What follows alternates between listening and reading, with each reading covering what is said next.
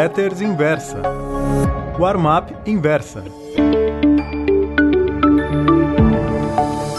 Oi, meus amigos. A crônica de hoje, da Warm-up de hoje, é especial, dedicada ao Natal. Aliás, o título é Espírito de Natal. As pessoas que me conhecem sabem que não tenho religião. Por isso, o Natal não é uma data importante para mim.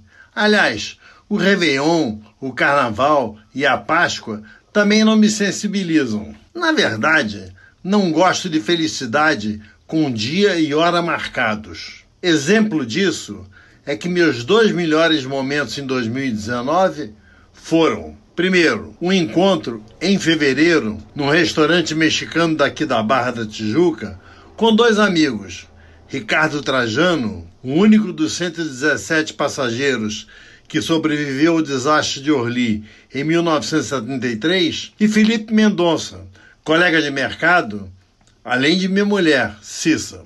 Segundo, uma viagem de fim de semana que fiz em maio a um sítio de Santa Rosa de Viterbo, no interior de São Paulo. Tão divertido foi o papo com a família anfitriã que cheguei a emendar o dia com a noite. Emendei também, porque ninguém é de ferro, uma garrafa de Jack Daniels na outra.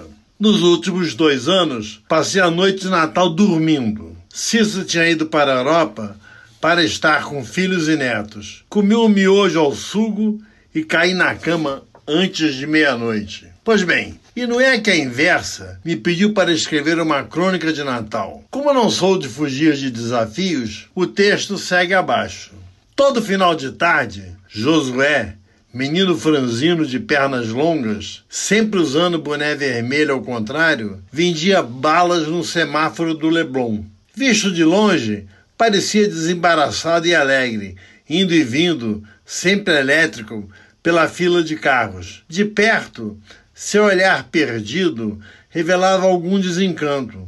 Não com seu negócio, que era muito bom, mas talvez com a vida em geral. Seguindo a engenhosa estratégia de marketing, conhecida de todos no Rio de Janeiro, Josué oferecia a mercadoria dispondo os saquinhos com as balas nos retrovisores laterais dos carros. A cada ciclo do semáforo, eram necessárias duas corridas, uma para deixar a mercadoria, outra para recolhê-la de volta ou receber o dinheiro, caso o motorista tivesse se apoderado das balas, cujo preço, dois reais, constava do saco. Com as festas de Natal, as vendas haviam melhorado, mais por causa do espírito dos motoristas do que do volume de tráfego, pois, fosse este qual fosse, Josué só conseguia trabalhar oito carros entre dois sinais verdes. Embora a decoração noturna naquele ponto da cidade estivesse linda, Josué não a notara. Não sem razão. Em seus 16 anos de vida, jamais tiveram motivo para se interessar pelo Natal. Nunca receberam um presente, muito menos participaram de ceias comemorativas.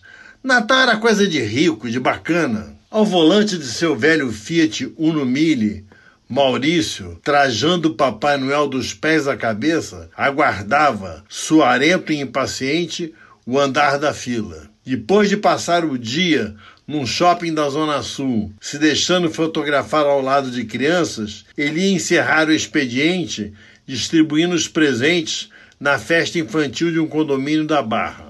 Maurício não se interessou pelas balas que o garoto pôs no retrovisor. Josué não notou que o motorista do oitavo carro vestia Papai Noel. A fila já voltava a se mover quando Josué, ofegante, Chegou pela segunda vez ao Fiat. Só então percebeu Papai Noel. Estendeu a mão para recolher os saquinhos de bala. Hesitou. Pode pegar, é de graça. Presente de Natal, disse finalmente o garoto, sorrindo timidamente e sentindo uma pontinha de felicidade. Muito obrigado.